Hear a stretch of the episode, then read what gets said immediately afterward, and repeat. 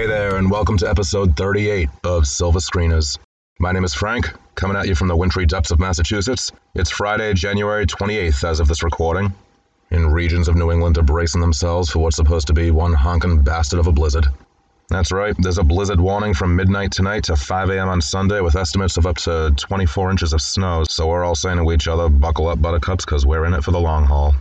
Just last night, I was at the grocery store and I was waiting in line, and the guy behind me, he looked to be about my age, give or take, and he only had about four or five things, and so I let him go ahead of me. And like most homegrown New England souls, we commented on the weather forecast, and before I knew it, we were laughing and joking together about Homer Simpson and Mr. Plow. And then that led to talking about our favorite episodes and how the 90s was the golden age for The Simpsons. Talked more about the snow. We laughed. We cried.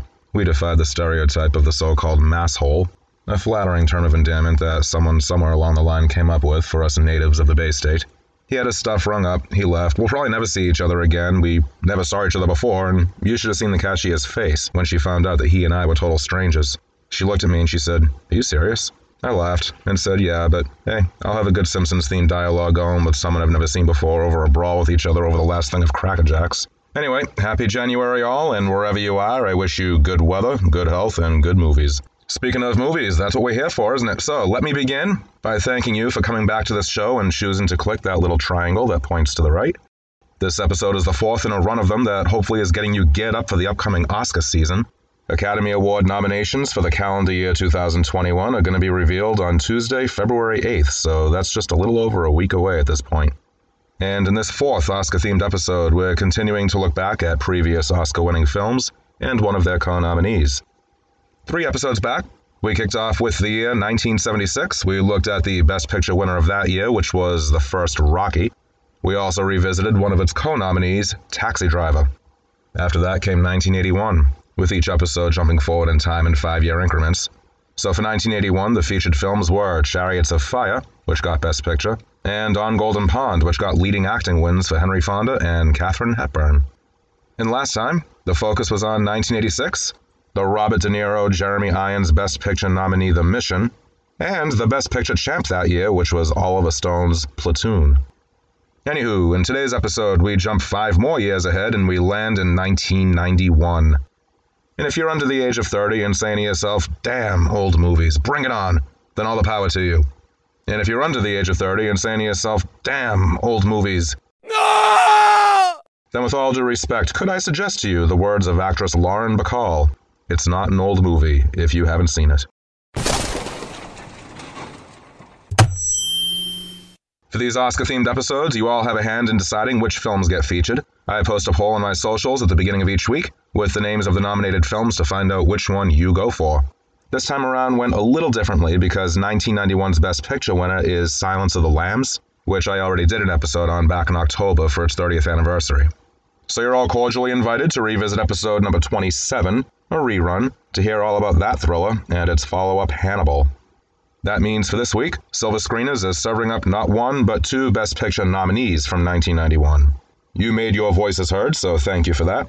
The two nominated films from 1991 that got the most votes are Oliver Stone's JFK, the somewhat fictionalized retelling of the investigation of the events of November 22, 1963, and the first animated film to be shortlisted for Best Picture, and that is Disney's Beauty and the Beast. But as I've been doing, in the interest of pleasing everybody, you'll get a bonus fun fact for each of this year's nominated pictures. And that said, as always, we'll begin with spoiler free plot setups, the premise of both JFK and Beauty and the Beast. Then the spoiler alert as we go into some behind the scenes fun facts for both. Then the segment called The Good, The Bad, and The Outrageous, one or two memorable moments from that year's Oscar ceremony. And then comes the tried and true trivia segment involving all of you listeners. And finally, the big finish, with a preview of the next episode's poll options, the next batch of films for you to choose from for the year 1996. So rewind 30 years back to early 1992 as the 91 Oscar season launched. Turn up the Nirvana and smell that teen spirit as we enter a time when Donna Summer got her star on the Hollywood Walk of Fame, Disneyland Paris opened up, and Anita Nall set a female world record by swimming the 200 meter freestyle in 2 minutes, 25 seconds, and 35 milliseconds. In other words, let's jump now to the spoiler free plot setups.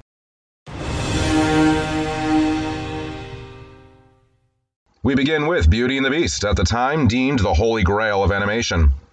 It was co directed by Kirk Wise and Gary Trousdale, with a musical score composed by Alan Menken, based on a story by about 10 different names, and an animation screenplay by Linda Woolverton. It was nominated for six Academy Awards, completely unprecedented at the time. Best Song for Be Our Guest, Best Song for Belle, Best Song for the title tune, Beauty and the Beast, Best Sound, Best Musical Score, and Best Picture. It won two of those Best Original Musical Score for Alan Menken and Best Song for Beauty and the Beast for Menken and Howard Ashman. Ashman's nomination and win were both posthumous. He died at the age of 40 in March of 1991, so that would have been about eight months before the film was released on November 22nd in Canada and the US. The opening shot, after we see that familiar logo of the Disneyland castle, is, to be fair, really deep and layered. Visually, it's really, it's stunning for its time. It's very impressive. You see a castle high in a hill, surrounded by this lush natural landscape. It was all devised by the layout department, which was headed by Ed Ghertner. There's a deer drinking from a little pond, there's a bird flying around. Both of those animals are from Bambi. They apparently both came from Bambi and were repurposed for this film for this opening. The filmmakers said that they wanted to have sort of a storybook kind of an opening, but without a traditional storybook. So what they did was they went for the use of illustrations on a series of stained glass windows. David Ogden Stiers provides the opening narration as it begins the story of a quote, spoiled, selfish, and unkind, end quote, prince, who had an old beggar woman one night come to his door begging for shelter from the bitter cold in exchange for a single rose. Repulsed by her haggard appearance, the prince sneered at the gift, and he basically tells her to go get bent. And she goes, uh, no, you and she suddenly morphs into this beautiful enchantress. The prince tried to apologize, but it was too late, for she had seen that there was no love in his heart. So, in a gross miscarriage of justice, she punishes his entire staff of servants, turning them into clocks and candlesticks and teacups and bureaus. And the prince is turned into, wait for it, a beast. She tells him, You want out of this chicken outfit? Get someone to fall in love with you before that last petal falls from this rose. And she slams it into a glass container and says, Later and she's out for the rest of the tale. The prince lost all hope, for who could learn to love a beast? Now, according to Kirk Wise in the director commentary on the DVD, quote, one of the nice things about this telling of Beauty and the Beast is that we start the story from the beast's point of view. We learn about his history and his problem, and we understand kind of the rules behind the enchantment that he's under. This gives us sort of a ticking clock that'll play out for the rest of the film.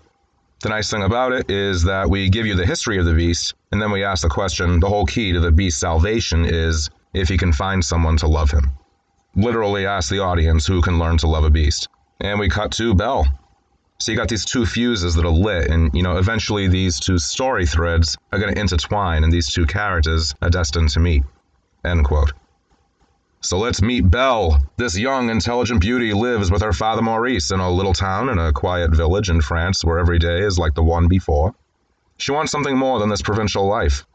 Meanwhile, the arrogant narcissist Gaston is intent on making Belle his wife. He says she's the prettiest, and that makes her the best choice. He's played off as a comical buffoon in the beginning, but as, the plot unfolds, he becomes more and more sinister and insidious. He's got a doofus for a sidekick called LeFou, who's there pretty much to serve as Gaston's punching bag, literally. Belle's father is an eccentric, kooky inventor who's loving and doting, a warm, fuzzy kind of a guy. But every time he opens his mouth to speak, you feel like he just fell through the looking glass. He takes his invention off to the fair in the hopes of wowing. I don't know who exactly, to be honest, but wowing somebody. But on his way back from the fair, he gets lost. He comes across the beast in the middle of the forest, and he's taken prisoner. Belle, of course, is distraught. She rushes to his aid. She strikes a deal with the beast release my father and take me as prisoner instead. The beast agrees to this, and let the Stockholm Syndrome commence. We'll stop there for the premise of this animated classic that eventually became a Broadway stage musical and was then remade with Hermione Granger and Matthew Crawley in the main roles. And now let's really kick everything into high gear and pivot from this Disney lyric drenched fairy tale to a whole different animal altogether. So for the second consecutive week, an Oliver Stone film gets some love, so it's round two for him in the Academy Award arena as we begin with JFK. Released in Brazil, the US, and Canada on December 20th of 1991, after a preview screening the night before in Dallas, Texas, I should add, JFK began going global throughout January of 92. It's based on not one, but two books On the Trail of the Assassins by Jim Garrison and Crossfire The Plot That Killed Kennedy by Jim Marrs, and that's spelled M A R S. The screenplay is credited to Oliver Stone and Zachary Sklar, and Stone is also the director and one of the producers. Had it not been for a woman named Ellen Ray, Stone may not have made this movie, or at least not under the same circumstances. In 1988, three years before the movie came out, he was in Cuba because he was getting an award at the Latin American Film Festival. When he was in an elevator at one point, Ellen Ray was as well. She was the publisher of Garrison's book, and she handed Oliver Stone a copy of it. He brought it with him to the Philippines during production of Born on the Fourth of July with Tom Cruise, and the rest, as they say, is history. He bought the film rights and hired Garrison's editor, Zachary Sklar, to co write the script with him. JFK begins with the sounds of a rhythmic drum beat. The title card appears on screen saying, To sin by silence when we should protest makes cowards out of men. Now, these are the words of Ella Wheeler Wilcox, an American author, the same one who coined the phrase laugh and the world laughs with you, weep and you weep alone. The opening credits get rolling pretty much right away as we hear authentic audio footage of President Dwight D. Eisenhower's farewell address to the nation from January of 1961. Visual footage then comes in as a narrator says, quote, November 1960. Senator John Fitzgerald Kennedy of Massachusetts wins one of the narrowest election victories in American history over the Vice President Richard Nixon by a little more than 100,000 votes. Alongside his beautiful and elegant wife, Jacqueline Bouvier, Kennedy is the symbol of the new freedom of the 1960s, signifying change and upheaval to the American public. He inherits a secret war against the communist Castro dictatorship in Cuba, a war run by the CIA and angry Cuban exiles. Castro was a successful revolutionary, frightening to American business interests in Latin America. This war culminates in the disastrous Bay of Pigs invasion in April 1961, when Kennedy refuses to provide air cover for the exiled Cuban brigade.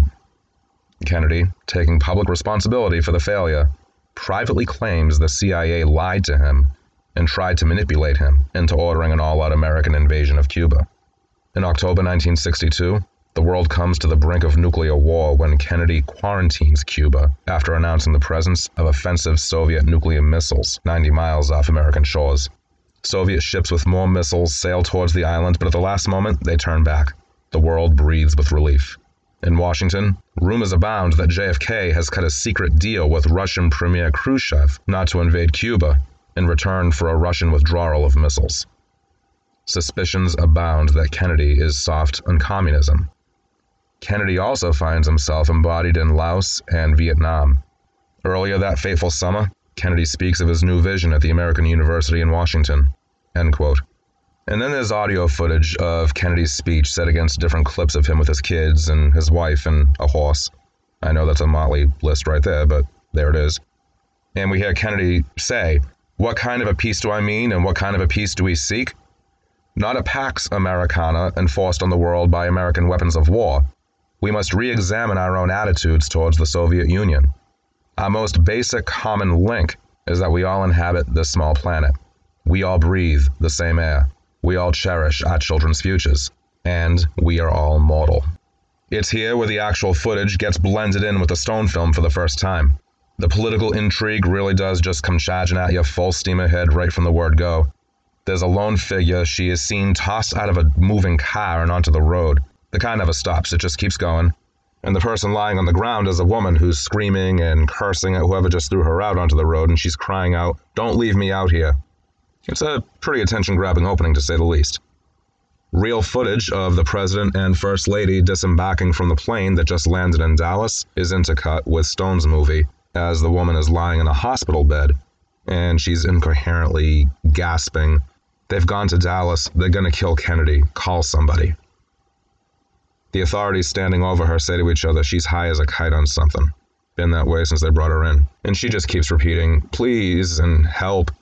Then that drumbeat returns. Real footage of the moments leading up to the assassination blends in with some recreated shots. and the opening credits are not even through yet.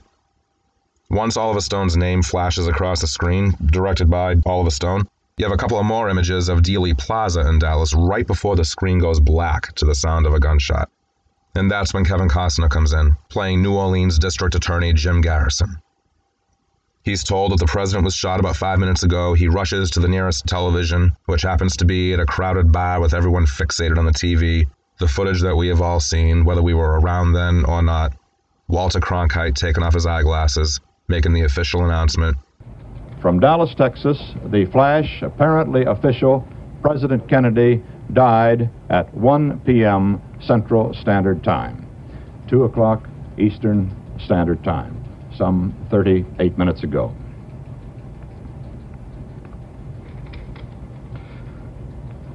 Vice President Lyndon Johnson has left the hospital in uh, Dallas, but we do not know uh, to where he has proceeded. Uh, presumably, he will be taking the oath of office shortly and become uh, the 36th President of the United States. A couple of people in the bash shed absolutely no tears as they say things like, Good, he's dead, what a bum. But there are others who are sobbing hysterically. Garrison removes his own eyeglasses just like Cronkite did and says pretty dramatically that he's ashamed to be an American today. And all of the elements that have become pretty much part of the American history fabric, the lore of what exactly happened that afternoon, it all comes into play. References to the mysterious Umbrella Man, for example, the grassy knoll, the the direction that the bullets are said to have come at the motorcade from. The next scene, as strange as it may sound, is a standout. Not for any plot twists or because of any severe dialogue or fancy camera work or anything like that, but because of the actors involved. The one and only Ed Asner and the one and only Jack Lemmon acting together in a scene where Asner plays against type. Eh, uh huh. Asner, probably best known for playing Lou Grant on The Mary Tyler Moore Show and his own spin off, as well as movies like Daniel and Santa Claus and Elf. He was famously outspoken in real life in his liberal beliefs, so seeing him in this scene, where he's bitterly commenting on how sickening it is to see people sobbing over Kennedy's death, calling him a bullshit president, saying nobody's crying for the thousands of Cubans that bastard condemned to death and torture at Bay of Pigs, he hurls out racial slurs, talking about how people of color get together with the Jews and the Catholics and elect as president, quote, an Irish bleeding heart, end quote. He plays a chief by the name of Guy Banister.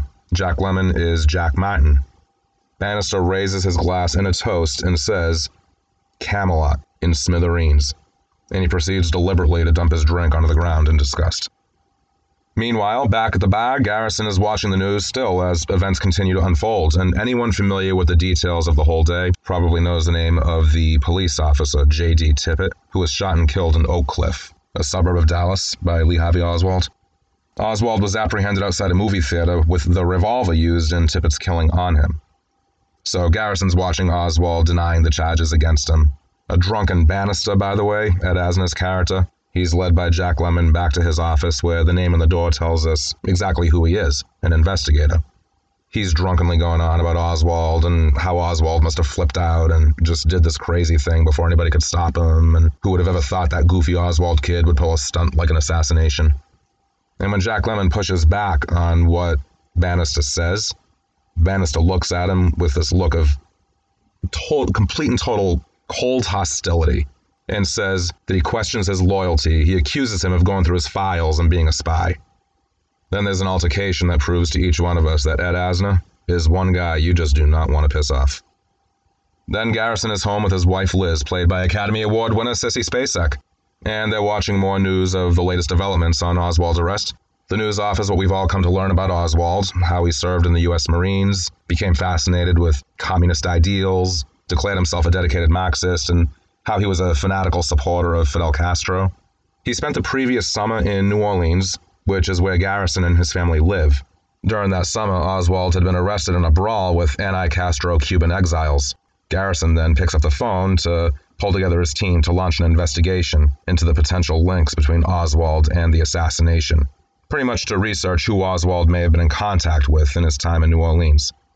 Now, this phone call plays out while on the TV, you can see more images of Lyndon Johnson being sworn in as president. that iconic photo of him with his hand in the Bible and his other hand raised in the air, and Jackie Kennedy standing by his side, still wearing the blood splattered outfit she had on when her husband was killed, like later on that same day. Then back in his office, Garrison is told that one name that kept coming up in connection to Oswald is David Ferrie, F E R R I E. Oswald and Ferrie were apparently seen together a few times in New Orleans that summer.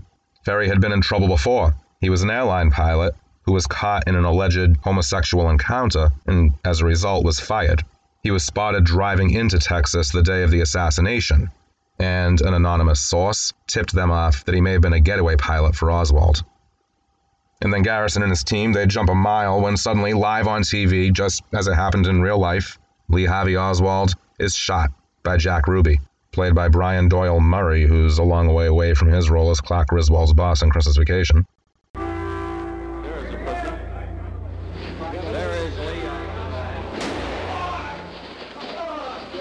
Shot.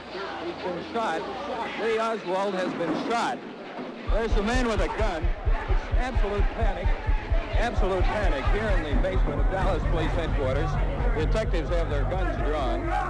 There is no question about it. Oswald has been shot at point-blank range, fired into his stomach. He is shot. He is shot. Oswald. It is Oswald. They track down David Ferrie, played by Joe Pesci, who's hot off his one two punch of Home Alone and Goodfellas, the last of which got him the Academy Award for supporting actor.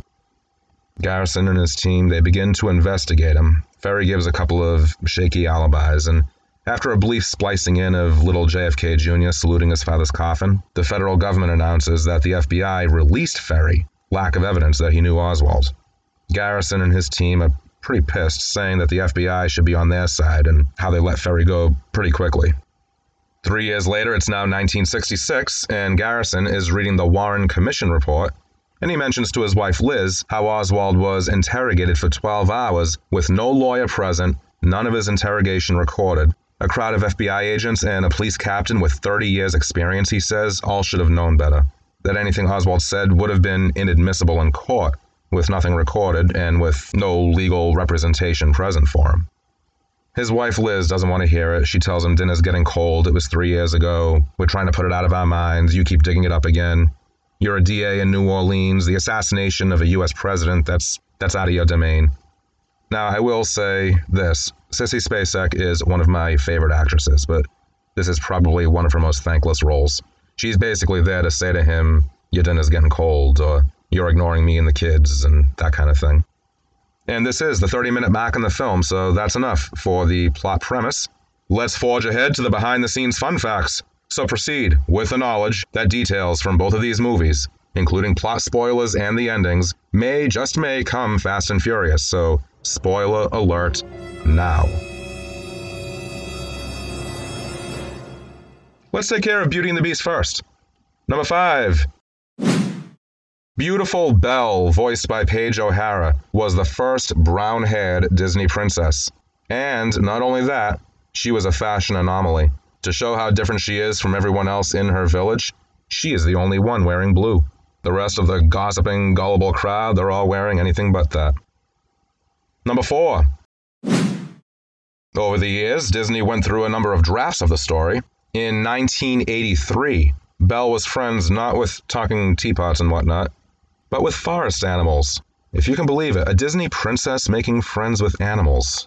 And in a 1988 version, a script arose wherein Belle had two sisters. The finished product consisted of 7,000 feet of hand drawn film, 1,100 painted backgrounds, and a whopping 150,000 individually rendered frames. Number 3. Jackie Chan dubbed the Beast's voice for the Chinese translation of the movie, including the singing. You can find him performing the title track in Mandarin on YouTube. Number two. The Beast is a mashup of a bunch of different animals, actually. He's got the mane of a lion, the beard and the head of a buffalo, the brow of a gorilla, the eyes of a man trapped inside, desperately wanting to get out, the tusks of a wild boar, the body of a bear, and the legs and tail of a wolf. And something else. Glenn Keane, one of the animators, says that, quote, the beast actually has a rainbow bum, but nobody knows that but Belle, end quote. And number one, the prince's name is never mentioned in the movie. The beast, of course, the prince, of course, is one of the two main characters. No name. They are not named at all in the animated film. So at the end, when he's human again, and he says, Belle, it's me, and she looks at him quizzically at first, but then knows that all's right in Beastland once she looks deep into his eyes and sees the depths of his most innermost soul, they embrace warmly. They laugh, they dance, they love. And our heroine has no fing idea what his name is. It wasn't until the Broadway musical that Disney announced officially the character as Prince Adam. And now it's JFK's turn to jump back into the spotlight. Number five. Casting could have beens. Oliver Stone's first choice for the lead role of Jim Garrison was none other than Harrison Ford. Ford was not interested, though, as he was taking an extended vacation. Stone then looked at Mel Gibson. The two of them actually got together for dinner to talk about the possibility. But there was no chemistry. The meeting was later referred to as, quote, strained, end quote, and Gibson declined as well. Stone then turned around and looked at Kevin Costner, who was flush with Oscar success thanks to Dances with Wolves, which got him Best Director and Best Picture Academy Awards the year before. Costner, who had little interest in history or politics, signed on for $7 million and a cut of the profits. So there's no excuse for him now not to take an acting lesson. Number four. Warner Brothers was kind of shaking in their boots when they took a look at the screenplay.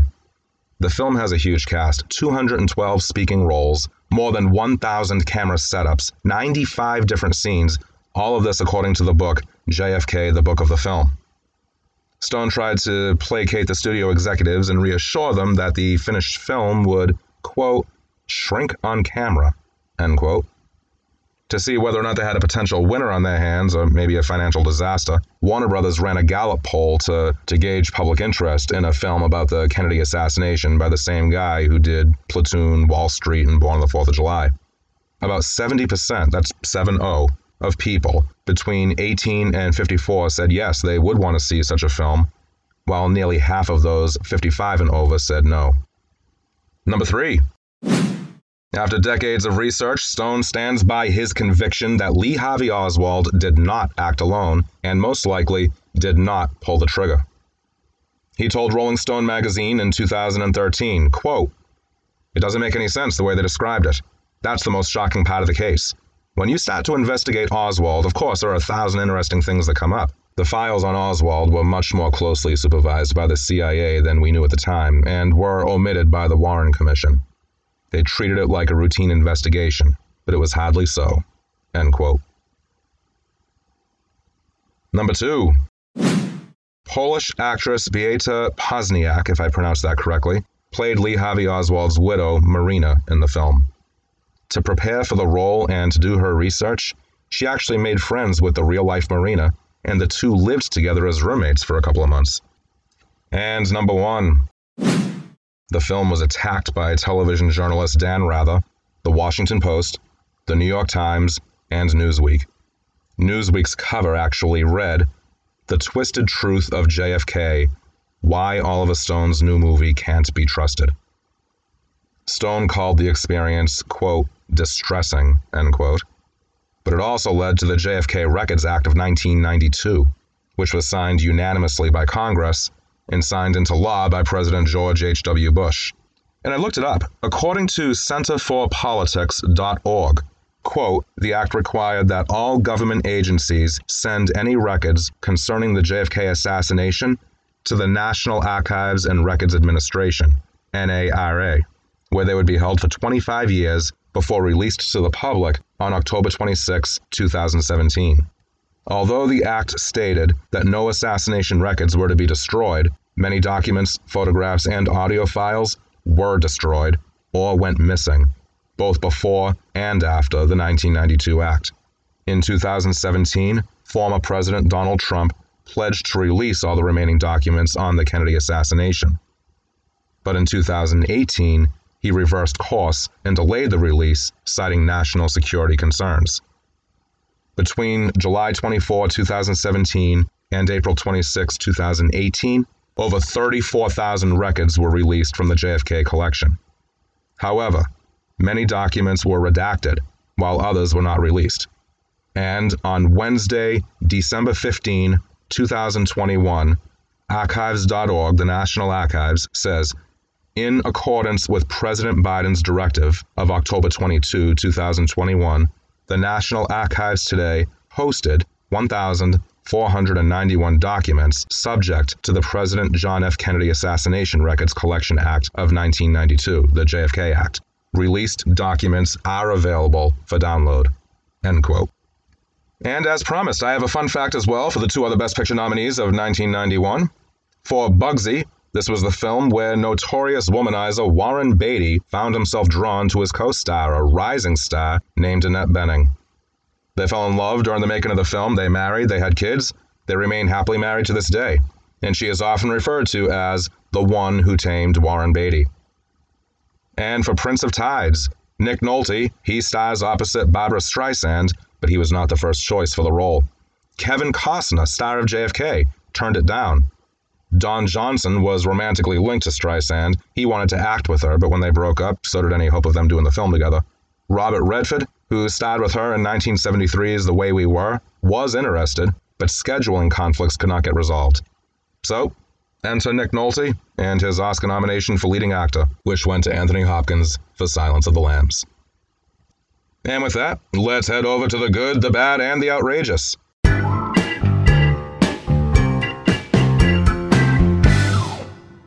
The good, the bad, and the outrageous, all according to Oscars.org, the official site of the Academy Awards, so you know all this stuff is legit. Billy Crystal was the host of the Oscars this year. As the show began, he's wearing the Hannibal Lecter restraining face mask, wheeled out on a dolly by two attendants in white coats. He walks off the stage, goes straight over to Anthony Hopkins in the audience, and says in his best Hannibal imitation, I'm having some of the Academy over for dinner. Care to join me? And if I could add on a personal note, I think they missed a golden opportunity because I would have done anything to see one of them turn to the other and say, Love the suit. And in his opening monologue, Crystal got in a little dig when he joked, Oliver Stone could win his third Best Director award. Some say he's paranoid, but his next movie is entitled The Men Who Shot Liberty Valance. So let's swivel towards the final segment of the show, the trivia segment. In each episode, there's a different trivia question that is directly and sometimes indirectly related to the movies or the people in them. Anyone and everyone is invited to take a crack at it. I don't want to take the liberty of announcing both first and last names if it makes anyone feel uncomfortable, which is why I always do first name and last initial. But if you say otherwise, then full names it is. You get a shout out as well as a movie related meme sent your way with a personalized message. Last time, the subject was the 1986 Academy Awards and the films Platoon and The Mission. And the question asked was which 1979 the- Vietnam themed film stars the real life father of Charlie Sheen, star of Platoon? His father is Martin Sheen, and the answer is Apocalypse Now. And if I may, let me send a heartfelt hello and congratulations to the following listeners who sent in their answers Mary C., a longtime listener who's collecting these memes like Belle collects books. Great to have you getting involved, Mary. There's also the talented musician Jason Ebbs. Go on and check out his music on Spotify, Apple, YouTube, SoundCloud, and Bandcamp. He's got albums out called Super Ego, Familiar Villains, and The Deep End. He's got a lot of great content for you to enjoy. Jason, best to you.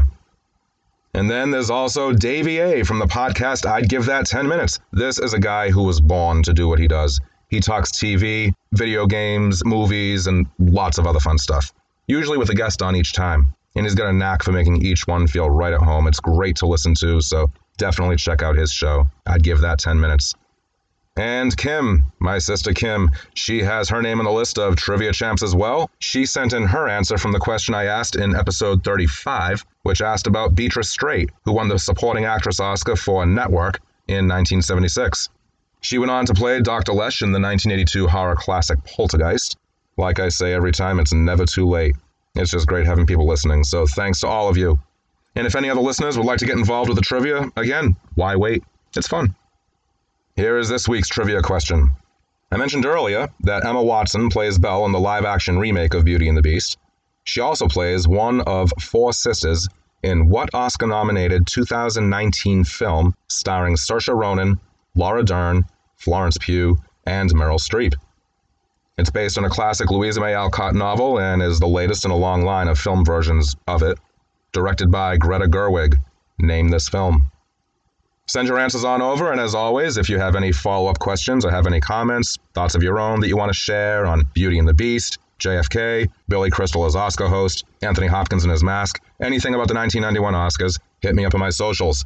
Film Buff 1974 on Twitter, the film group Silver Screeners on Facebook, Frank Mendoza 1974 on Instagram, or you can email the brand new email ID for this podcast, silverscreenerspod at gmail.com. That's silverscreenerspod, P-O-D, at gmail.com. And how's about a preview of what's up next time? If you can believe it, we're getting into the mid 90s. We'll jump five more years ahead to 1996, the year that the Academy bestowed the Best Picture Oscar to the World War II drama The English Patient, directed by Anthony Minghella. So for the next episode, you vote for which of the other four nominated films you want to hear about. The one that gets the most votes, it is. The other four Best Picture nominees were the Tom Cruise, Renee Zellweger, Cuba Gooding Jr. romantic comedy drama, Jerry Maguire, the family drama Secrets and Lies, starring Brenda Blethyn and Marianne Jean Baptiste, Shine, with Geoffrey Rush in his Oscar winning role, and finally, the Coen brothers film Fargo, starring Frances McDormand in her Oscar winning role. Keep your eyes open on my socials for the poll and take it from there. And that is it for episode 38. Thank you as always for taking the time to listen. Be sure to hit that subscribe button if you haven't already, and I'd be very grateful if you could rate or review this podcast on Apple, iTunes, Spotify, Good Pods, whatever platform you use. It's a great help in terms of boosting the show's visibility, and I am open to any and all honest feedback and suggestions for future episodes. My name is Frank, and until next time, keep on screening. I'll see ya.